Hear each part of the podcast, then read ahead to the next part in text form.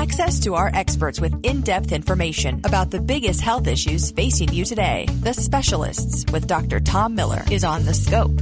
Hi, I'm here today with Dr. Mark Eliason. He is an assistant professor of dermatology. Some people are very terrified that a bite might actually be due to a spider, such as a brown recluse or a black widow. How often does that occur? And if you have been bitten by one of those types of spiders, should you seek medical attention? Well, first, I should say that they're actually very rare. Um, we do see spider bites that happen. When they do, you can often see a change. You can actually see the little fang marks in the skin, although that's hard for most people to see. They're very small. Not like um, a rattlesnake bite. No, no, definitely not. Much smaller than that. Um, but they're usually extremely painful right at the site where the bite occurred. And then they're, they're less so um, farther away.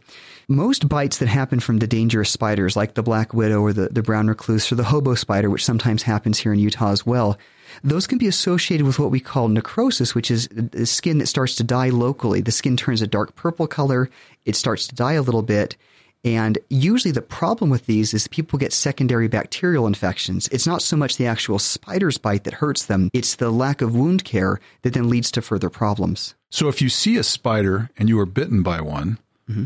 you should probably seek some medical attention or not. Well, by and large, the spiders, the, the, most prevalent ones that are in this area, particularly the ones that live in homes, are very seldom the dangerous ones. Hobo spiders do like to live in a certain types of homes. I don't want to make everyone paranoid about that, but they they don't like people. They run away from us. They avoid us. They don't sneak out at night and bite. Do. Yeah.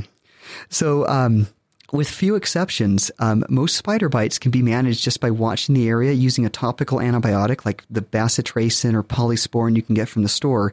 And then if the area that was bit, that dark red or, or darker area, doesn't expand, people don't get a fever, usually you can just watch those. Have a question about a medical procedure? Want to learn more about a health condition? With over 2,000 interviews with our physicians and specialists, there's a pretty good chance you'll find what you want to know. Check it out at thescoperadio.com.